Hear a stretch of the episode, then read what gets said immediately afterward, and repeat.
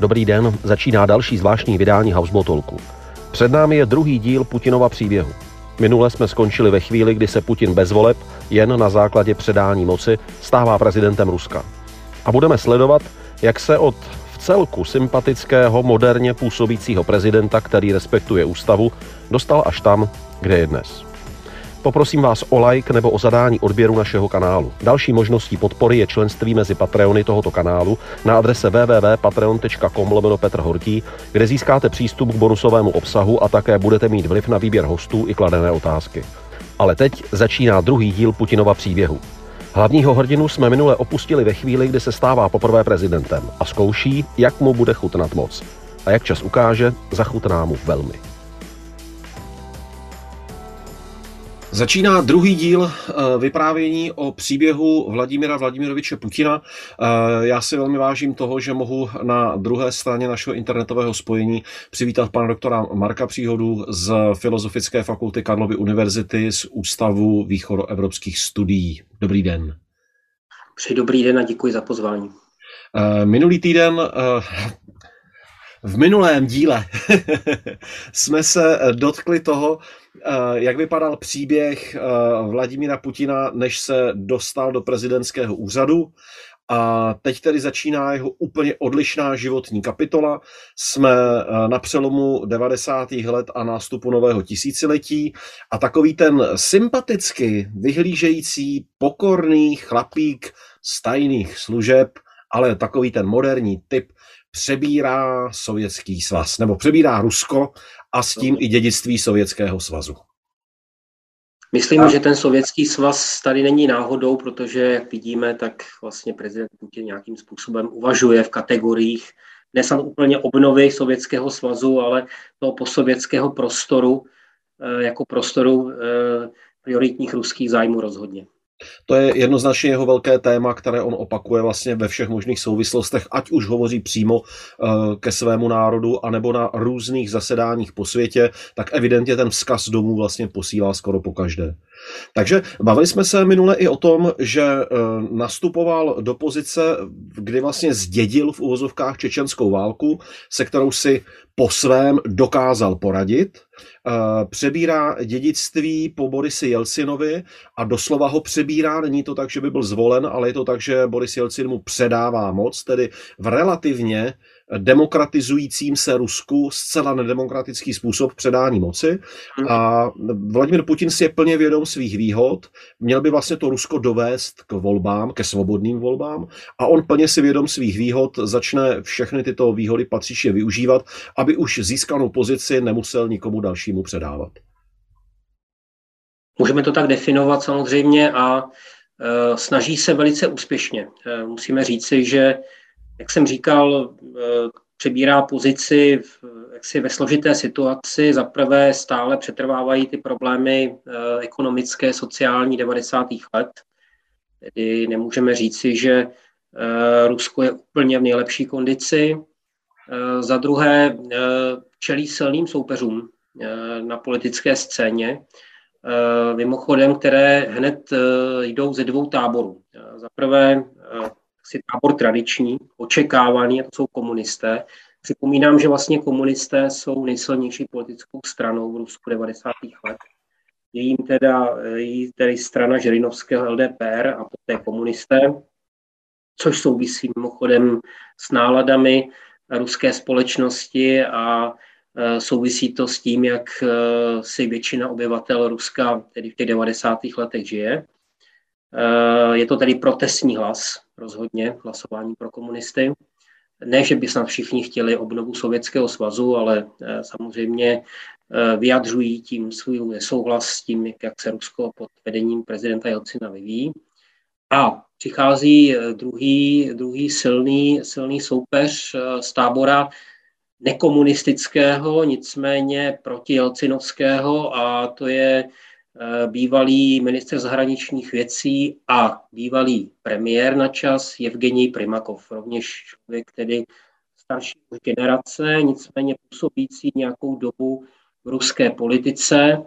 Eh, navíc má i mocné spojence, takovým skutečně silným mužem, který se ocitl v tom protijelcinovském táboře a zároveň tedy podporuje eh, Evgenie Primakova, je starosta Moskvy Jurij Luškov, dlouholetý starosta Moskvy. Kdo, kdo, v, kdo v Rusku vládne Moskvě, tak samozřejmě disponuje jaksi velkými zdroji finančními. Do Moskvy se tradičně v Rusku stékají obrovské peníze vlastně z regionů. E, to jednak, a jednak samozřejmě vládnete e, velkému městu. E, je vůbec otázka, kolik obyvatel má Moskva, protože jsou odhady, jednak jsou oficiální čísla, odhady, kolik skutečně lidí v Moskvě žije, respektive i v jejím okolí.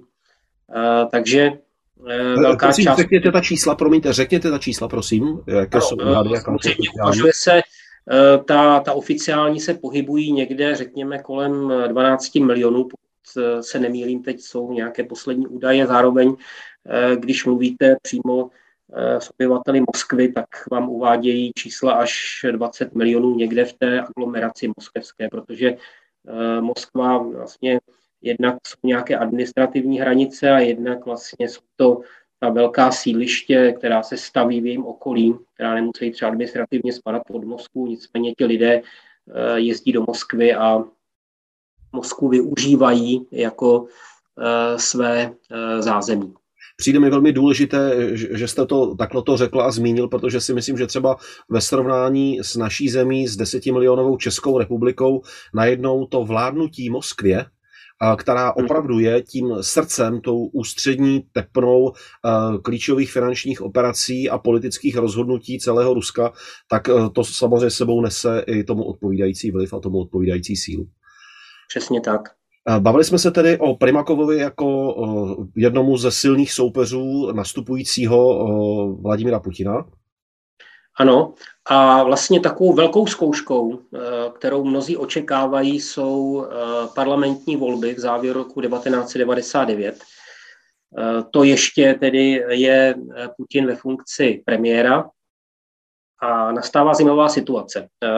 Asi velké překvapení. Dokonce v Rusku byly volby prezidentské i parlamentní, které mohly překvapit, na rozdíl od dneška přichází překvapení. Totiž eh, komunisté sice si uchovávají postavení nejsilnější strany, nicméně do popředí se dere politická síla, eh, která eh, podporuje mladého premiéra Vladimira Putina, je vlastně sformována k jeho podpoře.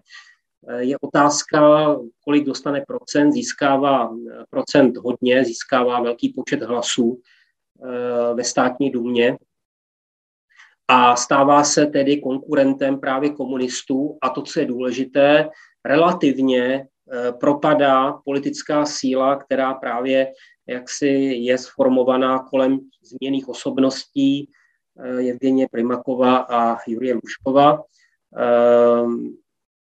Eh, vlast celé Rusko, zatímco ta formace podporující premiéra Putina Eh, jak se ruština libuje v takových těch zkratkových slovech, která něco znamenají, zároveň je to zkratka, tak se jí říká medvěď. Je to tedy zkratka eh, z, z, jako komplikovanějšího názvu, nicméně právě tahle politická síla uspěla, což mimochodem eh, dává jistá optimistická očekávání potom i pro ty další prezidentské volby. Tam je i úžasné, když člověk úplně odhlédne od jako konkrétní reality, tak vlastně jak ten medvěd ve smyslu ruského medvěda, který jako obrovský symbol platí do dneška, že ruský medvěd se ubrání světu. Pamatuji, to bude snad sedm let, kdy jsem byl v Moskvě a viděl jsem na titulních stranách novin kreslené karikatury, které zobrazovaly útočící okolní svět na Rusko a v těch hmm. kresbičkách za ruskými hradbami stál mohutný obrovský ruský medvěd, který vyhazoval a odháněl ty útočící postavičky a všichni ve strachu a panice před ním prchali pryč. A vlastně i pak jméno uh, premiéra a prezidenta, se kterým se Putin ve své bizarní střídající hře mhm. střídal, Medvěděv, vlastně dále hraje tady tu podivnou, náhodnou, uh, metaforickou hru uh, dějin a podobenství. Ale k tomu se samozřejmě dostaneme, to jsem teď předběhl. Ale není to jeho příjmení, tomu se ještě dostaneme, má to své samozřejmě opět kořeny hlubší právě v té Putinově biografii. Ale samozřejmě tak, ten obraz Ruska jako medvěda je dvojsečný, protože se podíváme třeba do minulosti, tak v těch evropských dřívějších karikaturách, ještě v době carského Ruska, eh, tak právě Rusko bylo zobrazováno jako medvěd, jo, takový někdy zobrazovaný, eh, nemoc, eh, nemoc tedy sympaticky. Nicméně pochopitelně, jak se je to především v tomto případě, to není karikatura, je to symbol síly, jednoty Ruska a tak dále. Eh, jsme tedy na začátku nového tisíciletí, eh, probíhají volby a Putin eh, nevede takovou tu úplně klasickou kampaň, která by objížděla celou zemi a přesvědčovala v podstatě jednoho po druhém. Rozhodně ne. On pochopitelně spoléhá především na média, v kterých se objevuje. Objevuje se v situacích člověka, který rázně, energicky Eh, řeší eh, problémy a jeho popularita, to tom svědčí průzkumy veřejného mínění, roste. Nicméně přece jenom je tady nějaká krátká doba, takže ty prezidentské volby, eh, které se potom odehrály v březnu roku 2000, tak krátce po těch parlamentních, tak mimochodem ta očekávání předvolební jsou taková, že Eh, Putin je jednoznačně favorit. To znamená, jemu se podařilo tedy se dostat do té funkce favorita.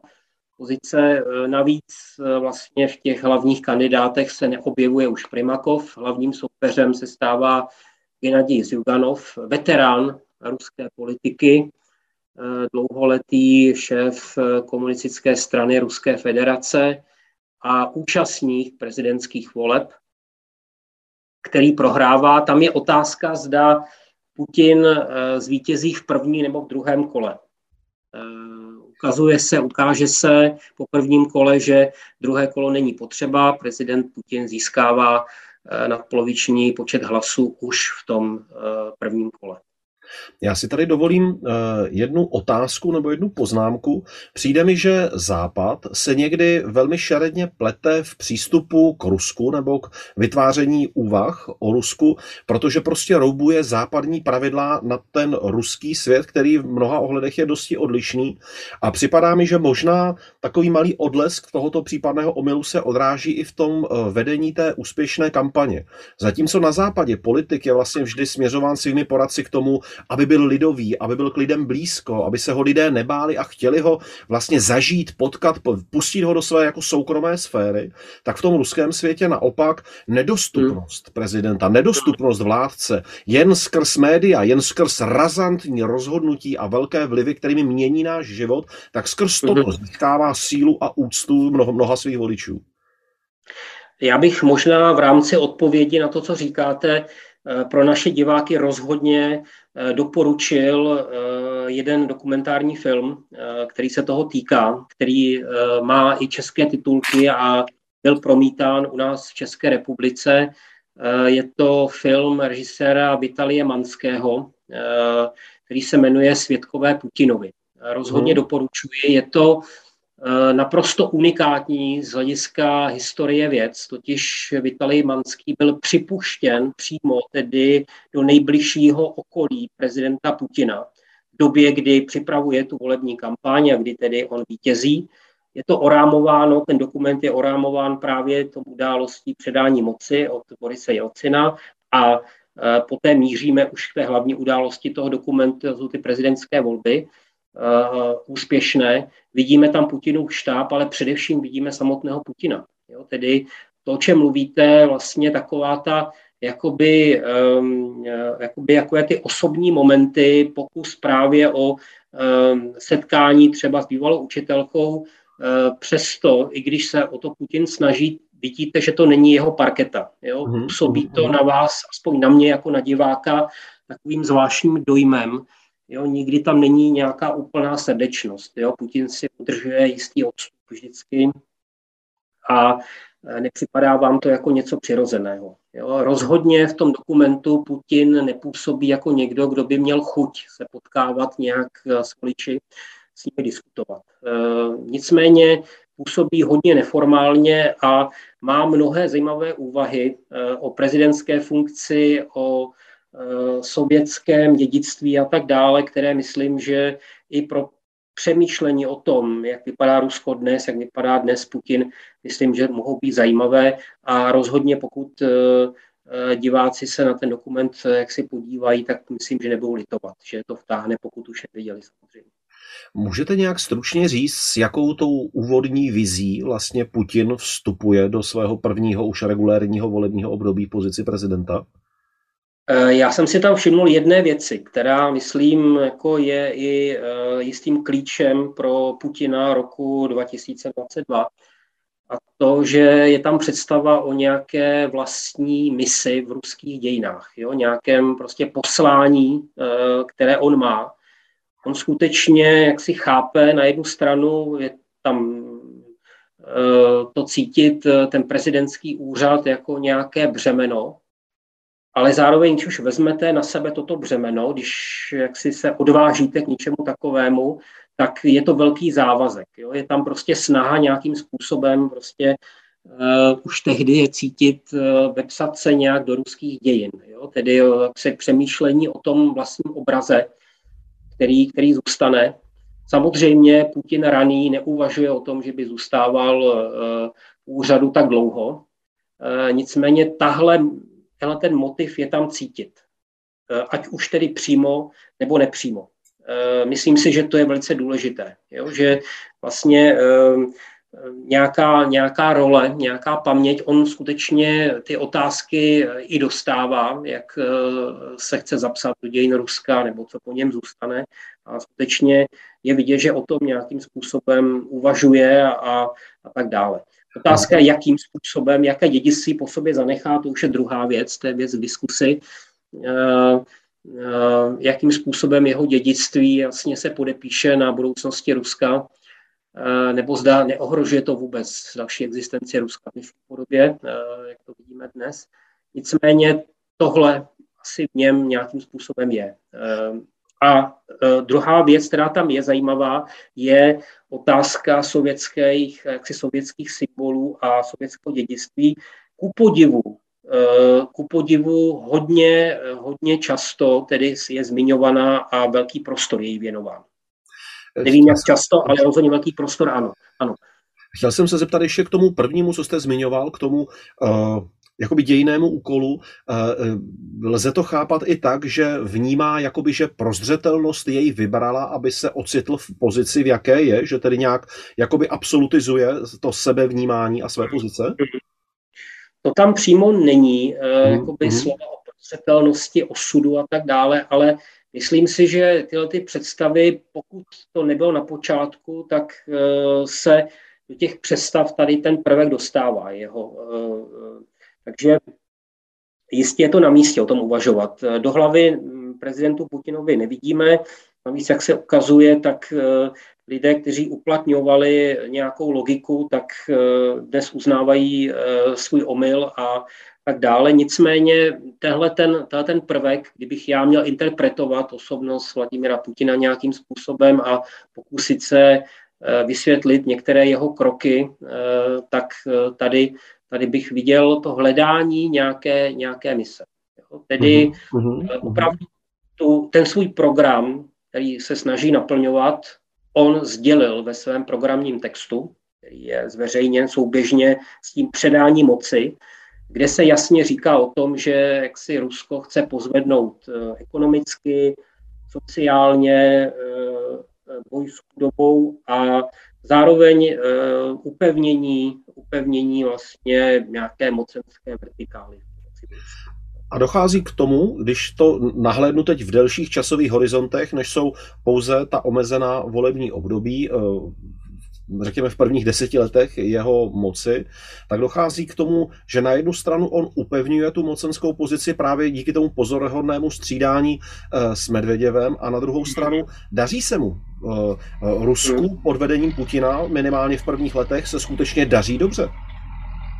To jistě, já bych ano, že jdeme vlastně, kdybychom sledovali ty dvě základní linie, to znamená jaksi překonání nějaké sociálně ekonomické mizérie, a zároveň konsolidaci vnitřní Ruska, upevnění, upevnění té mocenské vertikály, to je jaksi oblíbený, oblíbený termín, tak obojí od počátku vlastně Putin se snaží naplnit. A budíš řečeno, že velice úspěšně. To znamená, věnuje se, nebo respektive ten lidi, které si vybírá, se věnují ekonomickým reformám, které i zpětně, i z toho, co dnes o Putinovi víme a jak na nás působí, tak musíme ocenit. Eh, opravdu objektivně reformy, které přispěly k, eh, k ekonomickému růstu, kromě toho, že Rusko těží z vysokých cen ropy, eh, hmm. tak no. samozřejmě zároveň s tím i probíhají některé, některé jaksi reformy, které, a tady je zajímavá věc, zároveň ty reformy, které jsou liberální v ekonomice poměrně, tak na druhé straně to upevňování mocenské vertikály je vlastně překonáváním a polemikou s tím jelcinovským dědictvím. Tady vlastně Putin mění ten systém nastavený Borisem Jelcinem. Mění ho tak, že eh, v tom mocenském systému pochopitelně eh, upevňuje autoritu a vliv prezidenta. Eh, je to, je to od počátku děje se tak dvojím způsobem, především, eh, a to na jedné straně eh, to, co Putin zdědil, je ten systém oligarchického kapitalismu, jak je někdy označováno to Rusko druhé poloviny 90. let. Že to není klasický kapitalismus toho západoevropského střihu, ale je to tedy oligarchický nějaký model kapitalismu, tak vlastně hned na počátku je historická schůzka Vladimíra Putina s představiteli velkého biznesu, eh, kde Vladimír Putin na této schůzce dává jednoznačně zúčastnění najevo, to, že za prvé eh, není člověk, který plánuje revizi privatizace 90. let, nehledě na to, jak probíhala, zároveň, že respektovat ty majetkové poměry, zároveň nebude preferovat nikoho, eh, eh, státní moc nebude preferovat nikoho v, v, té, v té ekonomice a za druhé eh, tedy to, že nestrpí, aby ti představitelé velkého biznisu zasahovali do politiky. Tohle to ano. Ale to, promiňte, je úžasný bod, myslím si až jako neuralgický bod, jak jsem říkal, jak se Západ někdy plete v tom přemýšlení o Rusku, že si myslím, že velmi často i třeba sankce které Západ uvalí na Rusko, jsou eh, vytvářeny podle logiky zase západního světa, kde silný sponzor sponzoruje politikovi jeho kampaň, politik se dostane na svoji pozici a je zavázán tomu sponzorovi. A tím pádem mm. sponzor přichází s požadavkem, teď splň to, že mi zúročíš mé vklady, mé finance, to, co jsem do tebe investoval. A tím pádem mm. Západ chce poškodit domělého sponzora. To může fungovat na západě. Ale jestliže v Rusku ta situace je opačná, že prezident hmm. kontroluje životy a majetky v Čech, včetně těch oligarchů, tak hmm. vlastně to není o tom, že by oligarchové přišli a volali by Putina k zodpovědnosti. Ne, ne, ne. Hmm. To je přesně naopak. Já bych řekl, že možná bych souhlasím samozřejmě s tou základní tezí, ale zároveň bych možná tady upřesnil jednu věc důležitou, která by tady měla zaznít, byť se týká těch událostí možná potom toho pozdního Putinova období, kdy právě on si vytváří tu novou ekonomickou elitu, Totiž eh, já myslím, že Západ tomu velice dobře rozumí. Jo, tady tomu, mm. tady té situaci ruské, já bych nepodceňoval opravdu jaksi Západ. Eh, to, že ty sankce nemířily proti Vladimíru Putinovi, bylo dáno ne tím, že by si Západ neuvědomoval, že tam je potřeba mířit, ale bylo to tím, že nechtěl. Chtěl zároveň dát Putinovi najevo, tedy ho nějakým způsobem potrestat, ale zároveň úplně nezahánět do kouta. Jo, mhm. viděli jsme třeba mhm. teď, když uh, vidíme už uh, osobní, osobní sankce vůči ruské elitě, to je obrovský zlom. Jo, tomu se vlastně Západ dlouho bránil a myslím, že i na to hrál vlastně uh, prezident Putin. Nicméně ta vazba mezi těmi dnešními oligarchy je také zvláštní. Vlastně je část té elity, která je označována, myslím, jak si je to trefný, trefný pojem, uh, Putinovi peněženky. Jo, kdy mhm. tedy na jedné straně Vladimír Putin, uh, co by teď nesporný vládce Ruska, uh, vlastně umožňuje těžit uh, z těch státních zakázek, jo, dává nějaké segmenty ekonomiky ruské těmto lidem, zároveň si je zavazuje a očekává pochopitelně od nich finanční podporu pro případ tedy jaksi potřeby. Jo. Tedy mluví se o nějakých Putinových peněženkách, které jsou k dispozici a zároveň ty sankce po Krymu a ty hlavní sankce byly právě v souvislosti s anexí Krymu v roce 2014, tak míří vůči těmto lidem. Mm-hmm, a vůbec mm-hmm. i předtím Západ, když se podíváme třeba na nějaké sankce předtím a byly takové kontroverzní vlastně věci, tak eh, Západ se vyhýbal dokonce i té jaksi nejvyšší elitě. Teď vidíme zásadní, to, co teď pozorujeme, je opravdu mimo jiné zásadní zlom v tomto přístupu Západu. Ty události, co vidíme na Ukrajině, jsou natolik fatální, že vlastně Západ eh, eh, tuhle tu politiku revidoval a ty osobní sankce míří přímo na prezidenta Putina, což opravdu v dějinách sankcí západních není tak časté, že by mířili přímo na vrcholné státníky. No. Takže vždycky byla tam snaha zachovat nějakou cestu vlastně k jednání, nezahánět prezidenta Putina úplně do kouta, dávat najevo samozřejmě svoji nespokojenost, zároveň netrestat přímo prezidenta Putina. Um, teď to vidíme, že, že se to mění. Já vám mnohokrát děkuji, že jste akceptoval tady tu moji odbočku. A teď vás tedy vrátím zpět do toho velkého jednání s oligarchy, kde tedy Putin říká, nebudu revidovat proces privatizace, nebudu trpět nikoho, kdo by se mi pletl eh, do mého šálku kávy. Ano, a mluví, jenom chci říci, teď mluví vlastně k lidem, kteří jsou dědictvím Jelcinovy epochy, jo, jsou považováni za, za ty lidi, které vytvořila ta Jelcinova epocha. Eh, a Eh, je potřeba říci, že část eh, těch zúčastněných pochopila velice dobře. Nicméně, a to jsou zajímavé příběhy, potom někdy hodně dramatické, eh, část oligarchů tedy ne, že nepochopila, oni ta, oni ta slova prezidenta Putina pochopili, nicméně jak si dál chtějí pokračovat v modelu 90. let, tedy uchovávat si nejenom eh, své bohatství, svou ekonomickou nespornou moc, ale uchovávat si i mediální a zároveň tedy tu mediální právě proto, aby mohli nějakým způsobem ovlivňovat ruskou politiku.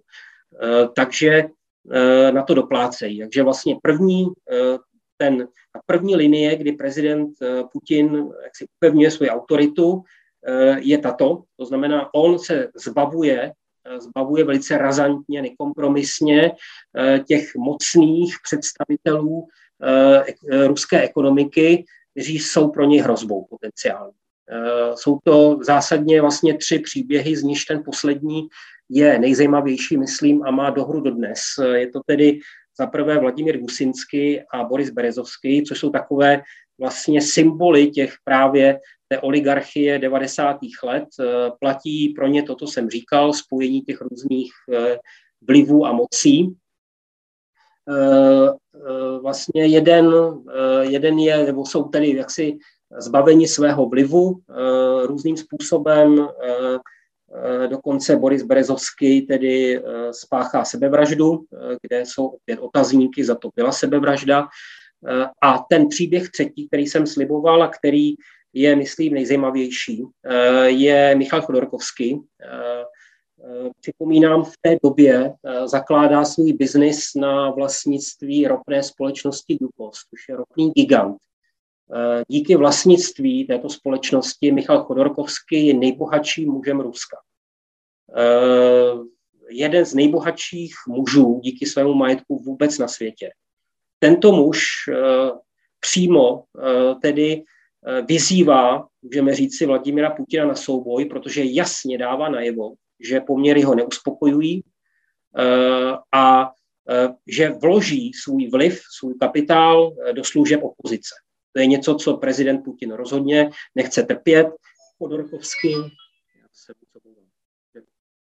já to Můžeme, si, můžeme se vrátit teda, vy se to můžete potom jsme u osobnosti Michala Chodorkovského, který dává jasně najevo, že se takže, takže, Ano, ano, takže Michal Chodorkovský uh, uh, jak si uh, vyzývá dokonce Vladimira Putina uh, na, na souboj, říká, že vlastně vloží svůj vliv a svůj majetek do služeb opozice. Že podpoří opozici, dokonce uh, jsou s ním spojovány přímo politické ambice prezidentské, to samozřejmě Vladimír Putin nechce rozhodně trpět. Uh, Michal Korokovský je začen, uh, koná se proces který může být pro nás zajímavý s ohledem na dnešní Rusko, protože vlastně ten jeho trest v dalším procesu je prodloužen a Michal Chodorkovský je tedy začen v roce 2003 a z vězení vychází vlastně až v roce 2013.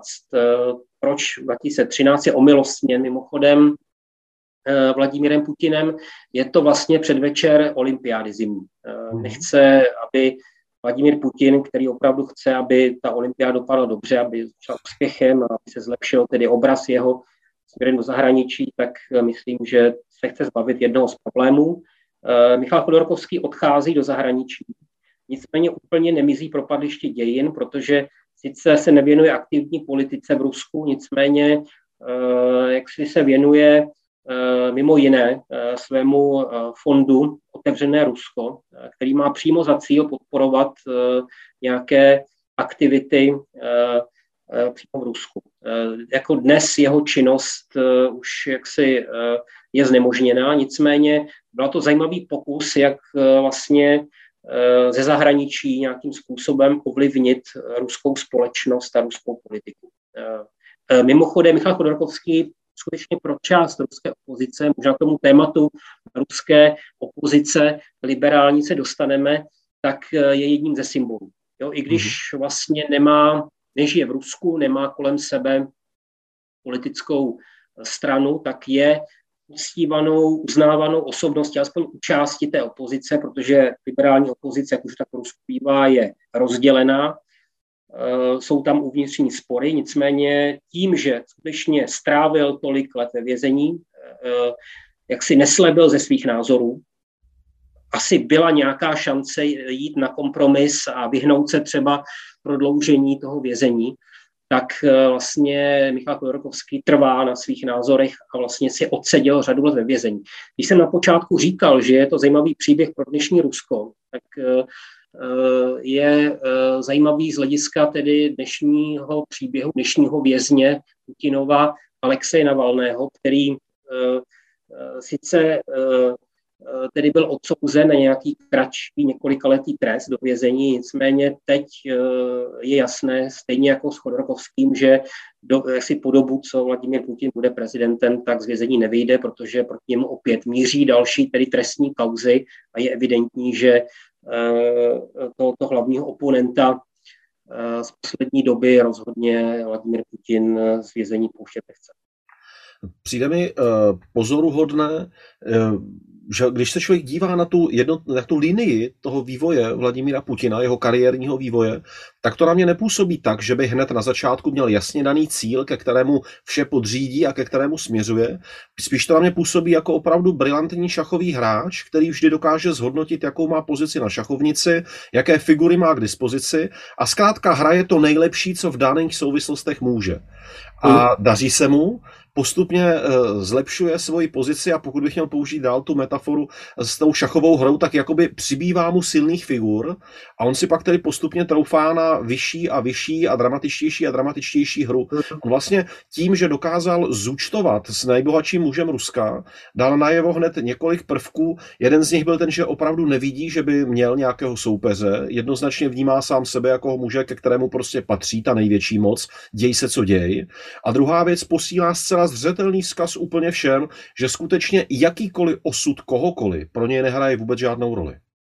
Hmm. E, to jistě, zároveň tím prvním procesem, ten druhý proces proti Chodorkovskému už vyvolává pochybnosti a také se koná už v jiné atmosféře. Vlastně to tažení proti oligarchům vlastně si dovolím tvrdit, že mělo podporu velké části společnosti, která e, zatím neviděla tu Putinovu hru, ale viděla zatím jaksi potrestání hmm. lidí, kteří se podíleli na rozkrádání Ruska.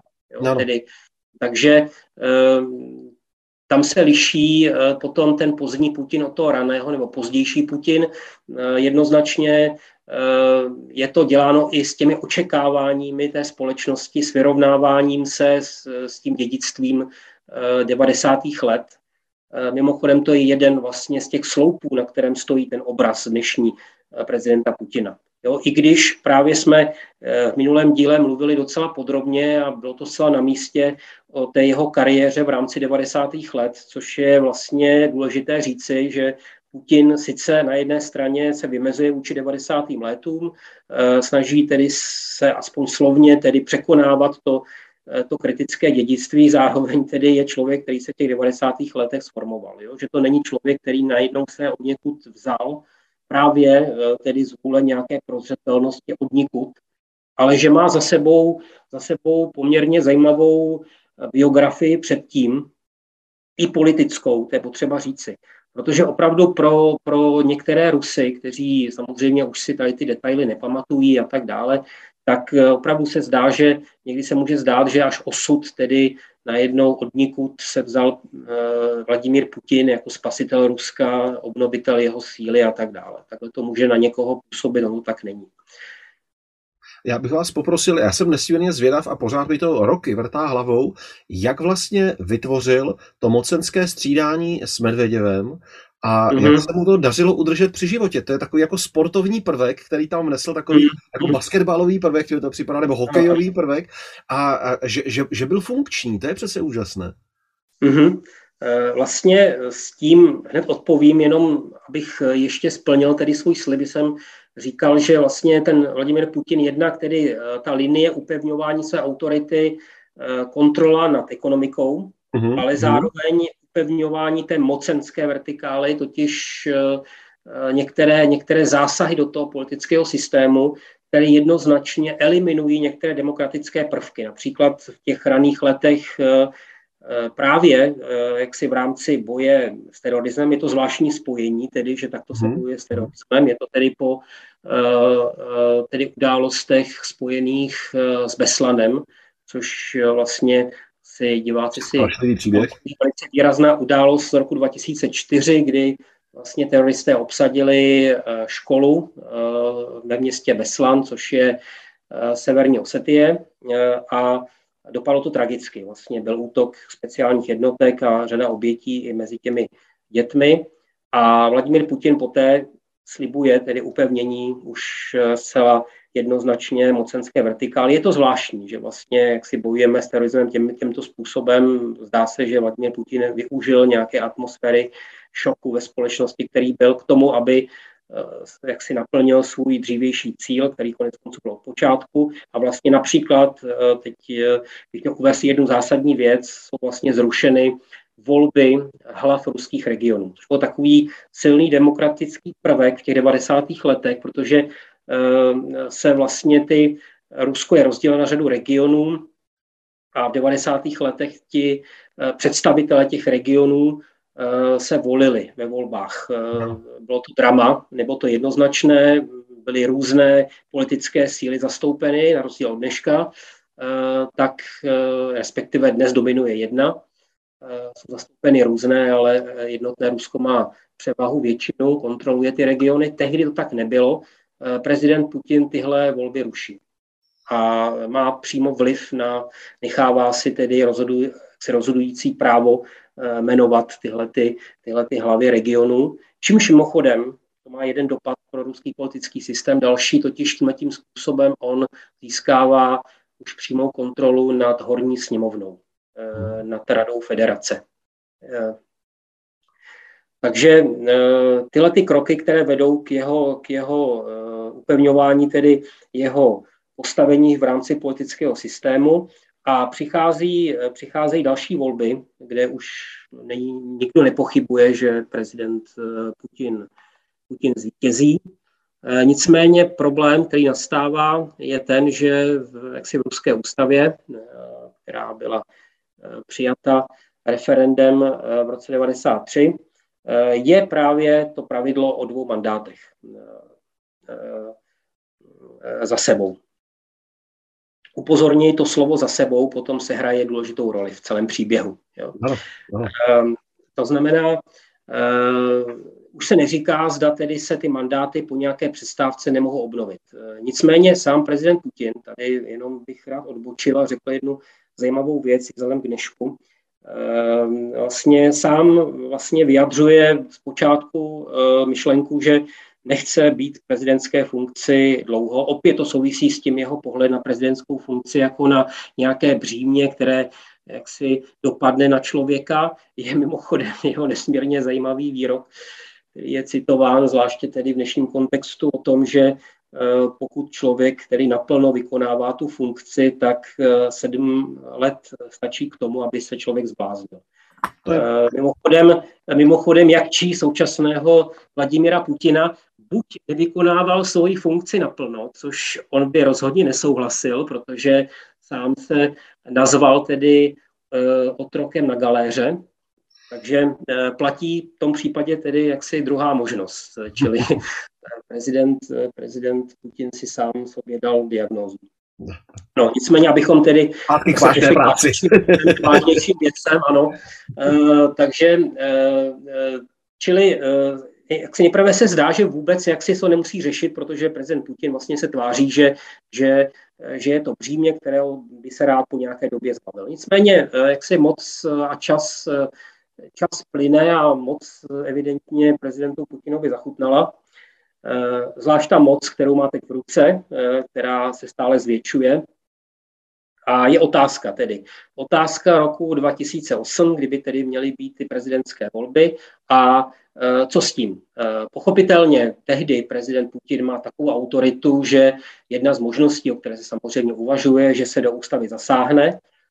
Připomínám důležitou věc pro kontext těch prezidentských voleb, strana Jednotné Rusko, což je strana, která se sformuje právě tom raném období eh, prezidentování Vladimira Putina, eh, eh, tak, a která je stranou, tedy, která ho podporuje, tak už dominuje v parlamentu natolik, že má ústavní většinu.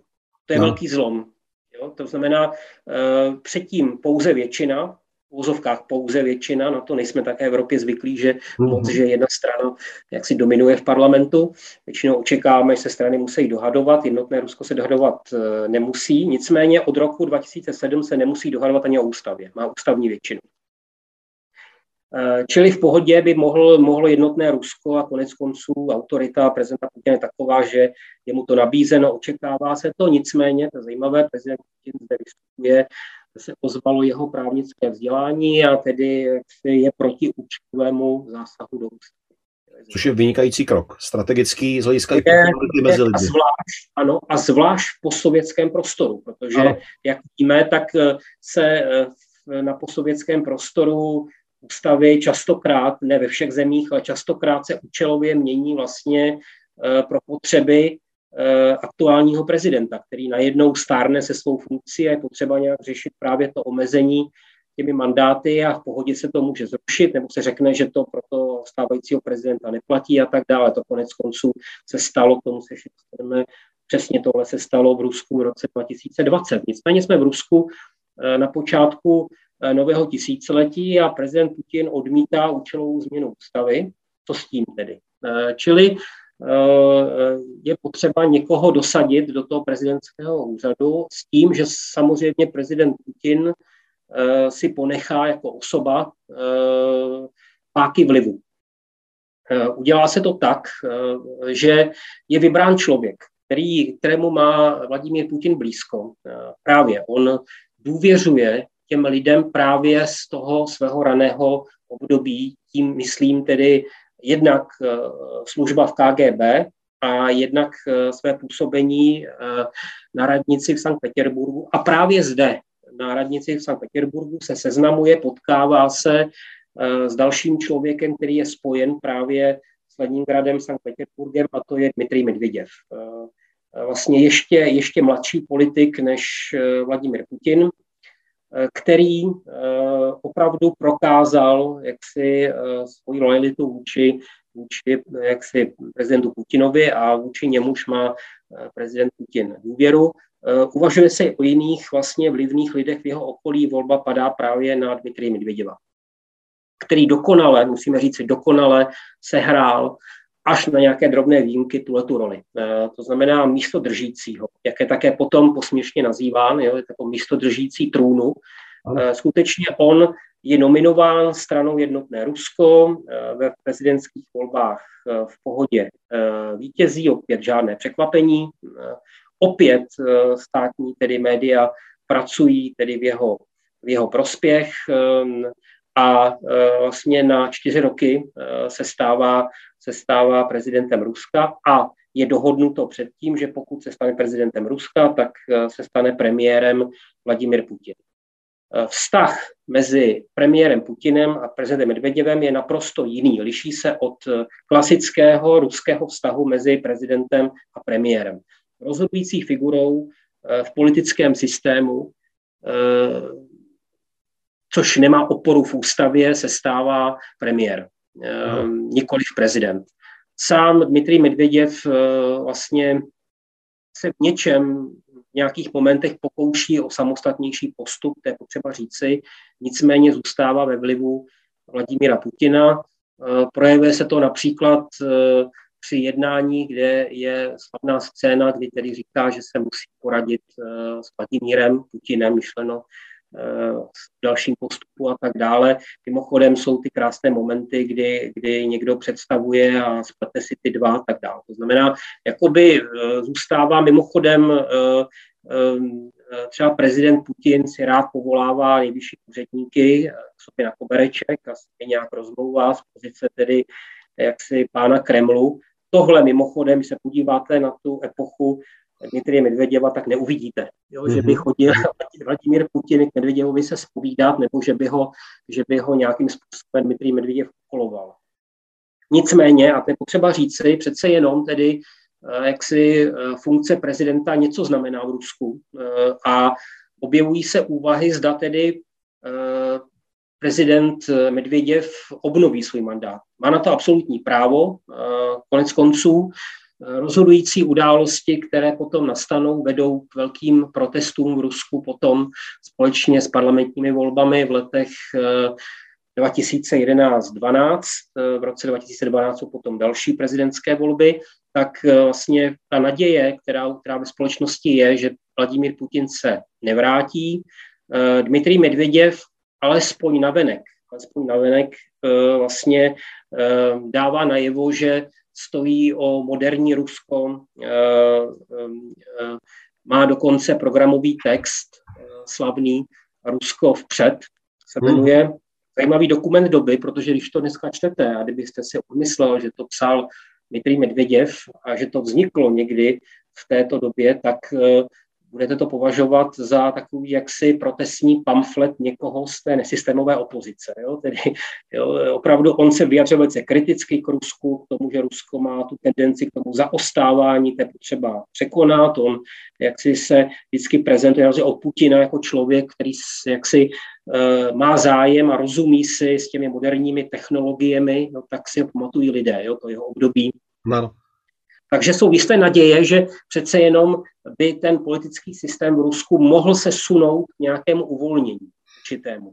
Eh, ty, ty naděje jsou právě personifikovány do osoby Dmitrije Medvěděva. Tyhle ty naděje společnosti, které potom povedou k frustraci celé generace v Rusku, jsou spojeny s událostmi sjezdu jednotného Ruska, kde Dmitrij Medvěděv přistupuje na hru znovu, eh, kterou Eh, píše a diriguje Vladimír Putin, tedy že eh, jako kandidát oficiální je vyhlášen Vladimír Putin a Vladimír Putin v případě svého zvolení slibuje Dmitrij Medvěděvovi funkci premiéra. To znamená, uskutečnila se taková, taková rošáda mezi nimi mocenská. To je jedna věc. Druhá věc je, že to mělo dopad potom na, na kriticky myslící část ruské společnosti, protože to znamenalo nějaké zklamané naděje. Jo, ta, ta představa, že vlastně prezident Putin znovu se vrací do úřadu s tím, že eh, jak si tam může zůstat další dvě období. Mimochodem, eh, prezidentský mandát byl prodloužen, eh, už je to 6 let dnes v Rusku, takže perspektiva dalších 12 let vlastně jako část, část společnosti moc neláká.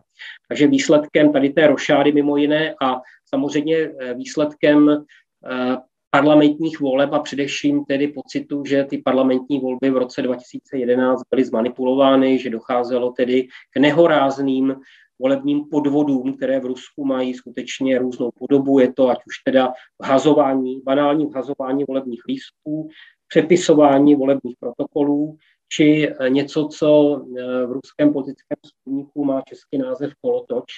Mm-hmm. To znamená, voliči jsou, jsou převáženi na několik volebních místností. Jo. To znamená, tyhle ty asi tradiční mechanismy, jak prostě ovlivnit volby nějak částečně, alespoň jsou používány.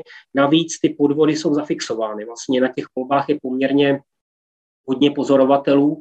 Už je moderní technika, která to dovoluje, dovoluje snímat, takže na veřejnost se dostávají tyhle, ty, tyhle ty, jaksi podvody zdokumentované a vyvolává to další rozhořčení. Takže dvě události, poměrně frustrující návrat Eh, Vladimira Putina do úřadu prezidenta. Mimochodem je tam velice symbolická jedna věc, vlastně ta jeho inaugurace eh, v květnu roce 2012 jsou slavné záběry, kdy on vlastně projíždí, ta kolona projíždí naprosto lidu prázdnou Moskvu. Mm-hmm. opravdu jak si demonstruje, jak jste o tom mluvil, zda Vladimír Putin se nějak snaží o ten obraz Eh, prezidenta lidového nebo z lidu a tak dále, tak eh, vlastně tady absolutně je to v tom rozporu. Jo? Tedy tam na něj připuštění jsou obyvatelé Moskvy. Navíc je to v té atmosféře těch protestů. Jo? Takže eh, a on projíždí, ta kolona projíždí prostě mrtvou lidu prázdnou Moskvu. To je, myslím, takové symbolické pro ten jeho nápad. No. Eh, dá se říci, že právě ta vlna těch protestů, které jsou možná inspirovány právě tím rozhořčením a tím zklamáním, že naděje, které alespoň někdo vkládal do osobnosti prezidenta Medvěděva, byly liché, eh, je to možné chápat jako jeden z dalších mezníků, eh, jak Putin přistupuje ke své moci, že si řekne pozor, toto už nikdy víc? Mm-hmm, přesně tak. Myslím, že z těchto protestů se Putin poučil já bych možná jenom ve dvou, třech větách těm samotným protestům, protože opravdu, když dnes třeba mluvíte s lidmi, kteří se ocitli mimo Rusko, eh, tak eh, právě ten svůj odchod, někteří z nich z těch výrazných tváří vlastně té emigrace ruské dnešní, která se rozrůstá, bude se rozrůstat, tak právě spojují s tím, že ty protesty vyšuměli, že se nepodařilo nějak eh, ten politický systém a společenský nějakým způsobem změnit, že vlastně se vracíme do starých kolejí a nejenom to, že se vracíme do starých kolejí, ale že vlastně očekáváme ještě další utažení šroubů, což mimochodem je ten závěr, který si eh, Vladimír Putin z těch protestů odnesl. Ty protesty skutečně byly v té první fázi eh, velkým překvapením. Velkým překvapením jak pro ty, co je organizovali, tak i pro státní moc to překvapení bylo v počtu lidí, kteří přišli. Především tím centrem byla Moskva, eh, vstoupili do dějin podle místa konání, eh, to bylo Bolotné náměstí v Moskvě a druhé místo je třída Sacharova. Takže vlastně v centru Moskvy se konají velké demonstrace. Můžeme jenom mluvit o těch odhadech. Rozhodně tedy mluvíme tedy o desítkách tisíc lidí, kteří přišli a protestovali. A je zajímavá reakce. Tehdy ještě mimochodem prezidenta Medvěděva, který dokonce setkává se jednak s představiteli opozice, Eh, jenom otázka, umíme si dnes představit, že po nějaké demonstraci eh, se eh, Vladimír Putin se schází s představiteli opozice, mimo systémové tedy. Uh-huh. Těžko, odpověď víme. Protesty dneska nekončí jednáním s, jaksi, s prezidentem, ale končí ve vězení. to, je ten, to je ten horší případ. Nebo tedy nějakými, nějakými jaksi dalšími postihy. A Eh, zároveň eh, prezident Medvěděv skutečně slibuje eh, uvolnění politického systému. Hmm. Oznamuje, obrací se k národu a oznamuje tedy to, že je potřeba posílit nějaké demokratické prvky. Mimo jiné tedy se otevřela jaksi registrace politických stran, které do té doby byl pouze omezený počet. Politických stran působil sedm pouze to, že teď máme v Rusku vůbec vícero těch politických stran registrovaných, tak je dáno právě tady v uvozovkách liberalizací eh, v době už pozdního prezidenta Medvěděva. Nicméně ty naděje končí návratem Vladimíra Putina do Kremlu a Vladimír Putin eh, se poučil z těch protestů a opravdu z toho, z toho překvapení, eh, takže jaksi další protesty tohoto typu eh, a další vystoupení vlastně opozice nehodlá dopustit, takže proti opozici, zvlášť některým představitelům vlastně míří represe. Eh, někteří pod tlakem těchto represí opouštějí Rusko. Což mimochodem pro, pro politika ruského je vlastně do značné míry politická sebevražda. Hmm. Můžete pokračovat v politické činnosti v zahraničí, v to vám nikdo samozřejmě nebrání, pokud odcházíte na západ, to je jisté. Nicméně váš vliv na ruskou společnost a vaše nějaké perspektivy končí. Myslím, tohle bylo, tohle si velice dobře uvědomoval jeden člověk, který je tváří těchto protestů, jejich vícero, ale jedním z nich je Alexej Navalny. Který se i po tom atentátu, který na něj byl spáchán, eh, po tom pokusu otrávit ho, vrací zpátky do Ruska a bezpečně ví, že ho nečeká žádná zářná budoucnost. To myslím, že si uvědomuje, nicméně symbolicky se vrací letem společnosti vítězství.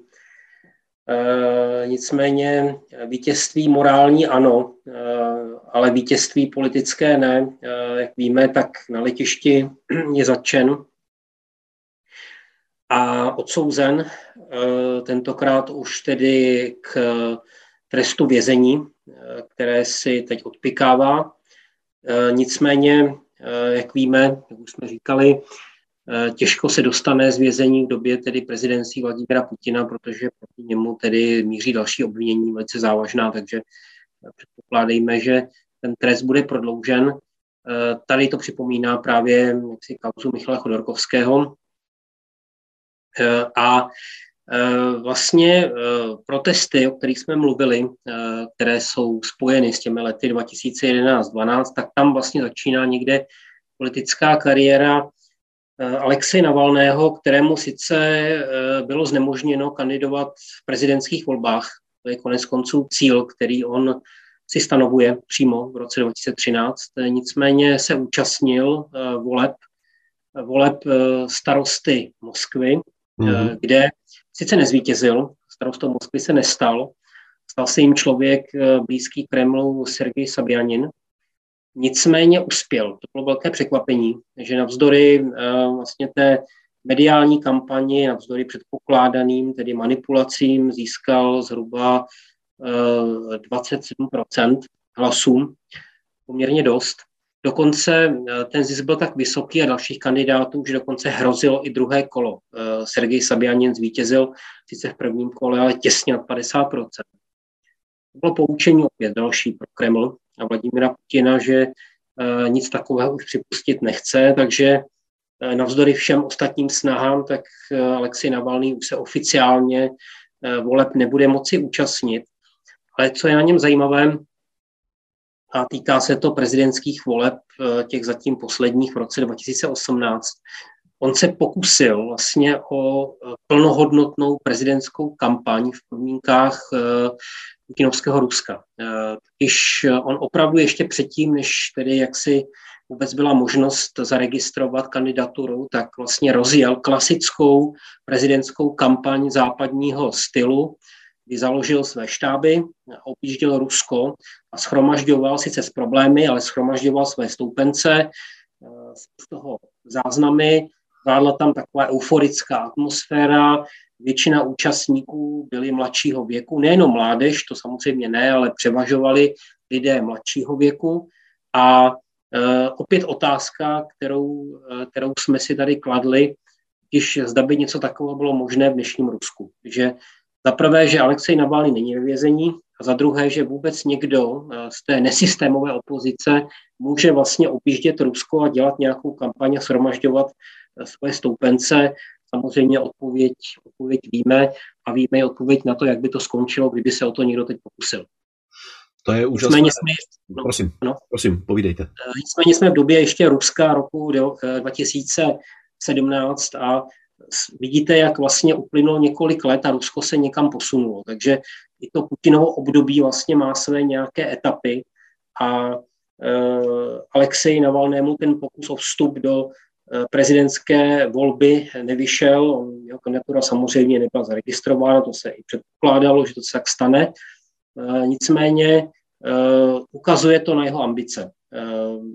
Takže on se stává takovým tím, e, jaksi oponentem, jedním z hlavních eh, prezidenta Putina. Kromě toho, eh, čím ještě vadil eh, té státní moci v Rusku, je to, že on se věnuje kauzám korupce.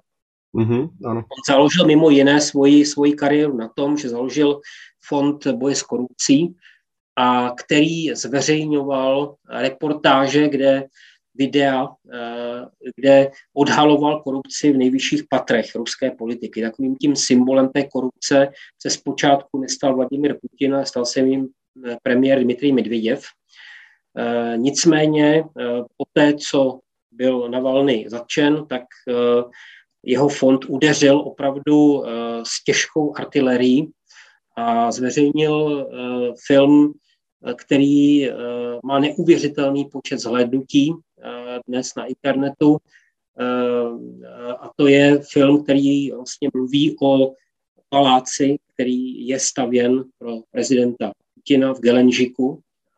Palác opravdu tedy velkorysý, ve stylu tedy jaksi vládců, vládců Evropy dřívější doby a kde vlastně se pokouší, kromě toho, že ukazuje na to, že prostě jsou tam vloženy obrovské peníze a že vlastně eh, je to plné nevkusu, ta samotná budova, tak se snaží i o nějaký portrét Vladimíra Putina. Takže má to anglické titulky, takže mohu doporučit, stále to je na YouTube, je to možné najít. Uh, historie nej, největšího úplatku se jmenuje ten, ten film mm-hmm. Palác Putina. Uh, takže je to volně teď k dispozici. Kdyby byl zájem, rozhodně doporučuji. Není to úplně tak jednoduché, ono se to zužuje právě jenom na ten samotný palác, nicméně je to širší, on se snaží nějak rozkrýt i podnikatelské okolí prezidenta Putina, různé vazby, které jsou v té kremelské elitě a i o vytvoření nějakého psychologického portrétu Vladimira Putina. Pravda je jedna věc, že vlastně eh, když si vezmu ten začátek eh, toho prezidentování už eh, Vladimíra Putina, kdy si dává záležet na tom, aby tedy neměnil ústavu a aby zřetelně dával najevo, jak dodržuje zákona pravidla své země a jak respektuje ústavu své země. A když to obrátíme k dnešku, kde ústava již je změněna a naprosto jakákoliv snaha o to vyvolávat snad dojem, že by připustil jakoukoliv diskuzi o své mocenské pozici, to, to je nulové. To absolutně nehrozí, to si člověk nedokáže představit a a tím pádem opravdu i to putinovské Rusko před 15 lety, před 20 lety a putinovské Rusko dnes, to už jsou opravdu dva zcela odlišné světy a teď už můžeme hovořit o zcela opravdu zemi podřízené jednomu autokratickému vládci. Kdybychom měli nějak charakterizovat ten dnešní svět uh, uh, Ruska, prezidenta Putina, tak rozhodně je to vlastně potlačení jakékoliv eh, vlastně opoziční aktivity. Jo, tedy snaha o potlačení pochopitelně souvisí s tím to, že byly podřízeny nebo znemožněna činnost politických stran, které jaksi nevyhovovaly, které nejsou součástí té takzvané systémové opozice, což je zase ruský termín. Eh, systémová opozice v Rusku znamená to, že v parlamentu není pouze jedna strana, jednotné Rusko je jich víc, nicméně ty strany nepředstavují reálnou opozici, nepředstavují něco, co by představovalo nějakou jinou cestu vývoje Ruska a zvláště zahraniční politice nejenom, že neoponují Vladimíru Putinovi, ale častokrát překládají ještě snad něco horšího. To znamená, prezident Putin vůbec nevypadá v tom, potom eh, z toho nevychází úplně, úplně nejhůř. Takže eh, ta systémová opozice samozřejmě to alternativou není, čili ten tlak na společnost a potlačení jakékoliv eh, činnosti opoziční vede k tomu, že vlastně dneska, kdyby vlastně byla možnost nějakého nějaké reformy systému jednání, tak není vlastně s kým v Rusku jednat, protože není hmm. vlastně alternativa. Eh, existuje pouze, dominuje tomu celému systému právě eh, prezident Vladimír Putin eh, a samozřejmě perspektiva pro jakoukoliv činnost je, je nulová. Řada lidí z té opozice opustila Rusko. Zůstává pár výjimek, takových opravdu lidí, kteří jsou třeba aktivní, eh, když už to nejde v politice přímo, tak eh, alespoň tedy na internetu, eh, YouTube kanály zajímavé. Jedním z takových těch politiků té mladší generace, opravdu zajímavých, který opravdu teď jaksi kolem sebe združuje jaksi velkou, velkou obec na tom internetu, tak je Ilja Jašin, což je opravdu jaksi mladý politik, který je spojen mimochodem i s těmi protesty, o kterých jsme mluvili a který má ty politické ambice a zároveň zůstal v Rusku. Ale to je spíše výjimka. Po začení Alexeje Navalného a poté, co Eh, se obrátila státní moc vůči jeho štábům, tak eh, řada jeho spolupracovníků Rusko opustila. Snaží se nějak jaksi působit na ruskou společnost ze zahraničí. Eh, vlastně ten Navalného kanál na internetu existuje, nicméně už bez něj, dělají, dělají to jeho spolupracovníci, nicméně um, možnost nějak reálně, reálně ovlivnit uh, jaksi situaci v Rusku už uh, je minimální. Eh, pane doktore, já vám mnohokrát děkuji za možnost eh, absolvovat tenhle ten exkurs do kariéry Vladimíra Putina. Já si jsem moc dobře vědom toho, že teď jsem vlastně přeskočil dost zásadní etapu a to je těch posledních deset let putinovské vlády. Já bych vás rád požádal, jestli se můžeme třeba předběžně domluvit, že kdyby eh, byl zájem o další informace, o konkrétnější informace o kariéře Vladimíra Putina, zda byste si udělal čas případně? Já jsem připravený, záleží na uh, vážených divácích, jestli samozřejmě budou pozitivní ohlasy a uh, bude přání, tak uh, velice rád přijmu pozvání a můžeme natočit video, které se bude týkat toho posledního desetiletí především a můžeme se dotknout tedy i té otázky zahraniční politiky Ruska. Mnohokrát děkuji. Ono tam ještě se nám v těch komentářích začínají pomalu hromadit i některé připomínky a náměty, takže ve mm-hmm. pak případně vysí, zda by bylo možné se vrátit k některým otázkám, které se týkají i historie Ukrajiny, o které jsme hovořili mm-hmm. úplně na začátku. Uh, a určitě to jsou mnohdy velmi podnětné uh, náměty, mm-hmm. které stojí za to, aby zazněly. Bylo to zkrátka mnohdy dáno i tím, že ten formát toho rozhovoru, který se snažíme držet kolem té jedné hodiny, pochopitelně nepojme všechno. Uh, mm-hmm. Já bych si teď dovolil asi závěrečnou otázku, a to je jenom takový, jestli to lze, nemyslím si, že to lze asi hodnotit, možná glosovat. Když člověk teď vidí fotografie z audiencí u prezidenta Putina, tak z toho vzniká takový ten dojem toho úplně osamoceného autokrata, který je ale stíhán panickou hrůzou, eh, že ho kdokoliv může zabít, připravit o jeho pozici. Myslíte si, že to jsou spíše interpretované obrázky, anebo že reálně Putin již je v té absolutní diktátorské izolaci oproti veškerému okolnímu světu? Já bych možná byl opatrný s tím pojmem absolutní izolace, přece jenom, ale to, že se ocitá do značné míry mimo realitu, že vlastně to hodnocení to jsme si všimli zcela jasně eh, při hodnocení situace jaksi současné Ukrajině, kdy tedy on se vrátil eh, vlastně k té retorice, kterou měla ruská propaganda někde těsně po druhé Majdanu.